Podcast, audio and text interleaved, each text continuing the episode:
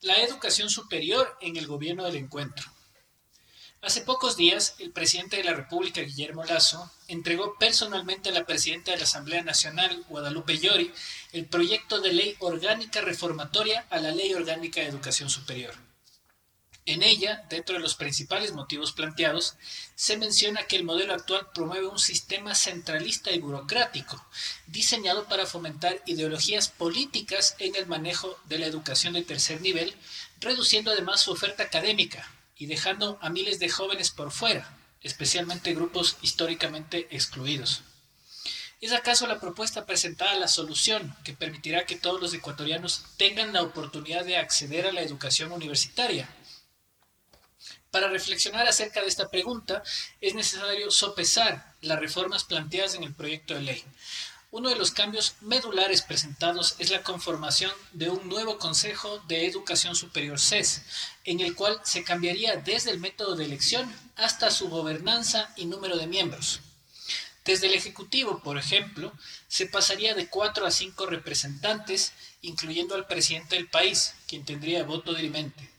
Por otra parte, en lugar de los seis miembros del C E S elegidos por concursos de méritos y oposición, se tendría a nueve académicos, cuatro de universidades públicas, tres de privadas, uno de institutos de posgrado y uno de institutos particulares, quienes serían escogidos por colegios electorales. Cabe mencionar que dentro de las responsabilidades del nuevo Consejo estaría la generación de un nuevo proyecto de ley orgánica de educación superior. Con el nuevo diseño del C E S, en lugar de evitar los procesos de centralización ideológica, se podría generar una mayor influencia política del gobierno de turno sobre la educación superior.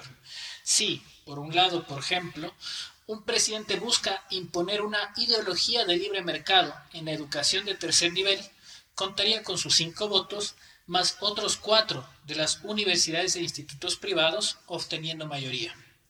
En el otro lado de la moneda, si un gobierno intentase imponer un proyecto de mayor educación con financiamiento estatal, podría contar con sus cinco votos, sumados a los cuatro de las universidades públicas. En resumen, la educación superior podría estar aún más sujeta a los vaivenes políticos, en lugar de que sus decisiones se tomen considerando las necesidades reales que enfrenta el país. Llama la atención además que el proyecto en cuestión no contempla propuestas sobre evitar disminuciones al presupuesto universitario, el cual ha venido siendo reducido en los últimos años. De esos fondos depende el incremento del número de cupos para quienes no disponen de dinero que les permita costear una educación privada. En lugar de esto, se propone que los costos de parte del sistema de nivelación de ingreso a las universidades dejen de ser gratuitos y, en consecuencia, sean cobrados a los aspirantes. Así entonces, la propuesta podría terminar marchando en la dirección contraria al libre acceso planteado y expuesto en campaña.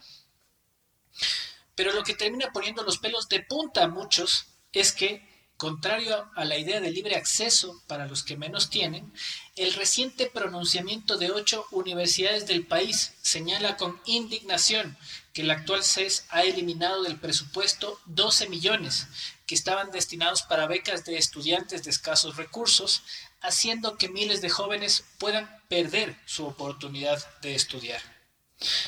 Así entonces, hasta el momento, la educación superior en el gobierno del encuentro puede terminar siendo menos inclusiva y con mayor influencia de los políticos de turno, existiendo un constante vaivén que no le permita avanzar a futuro.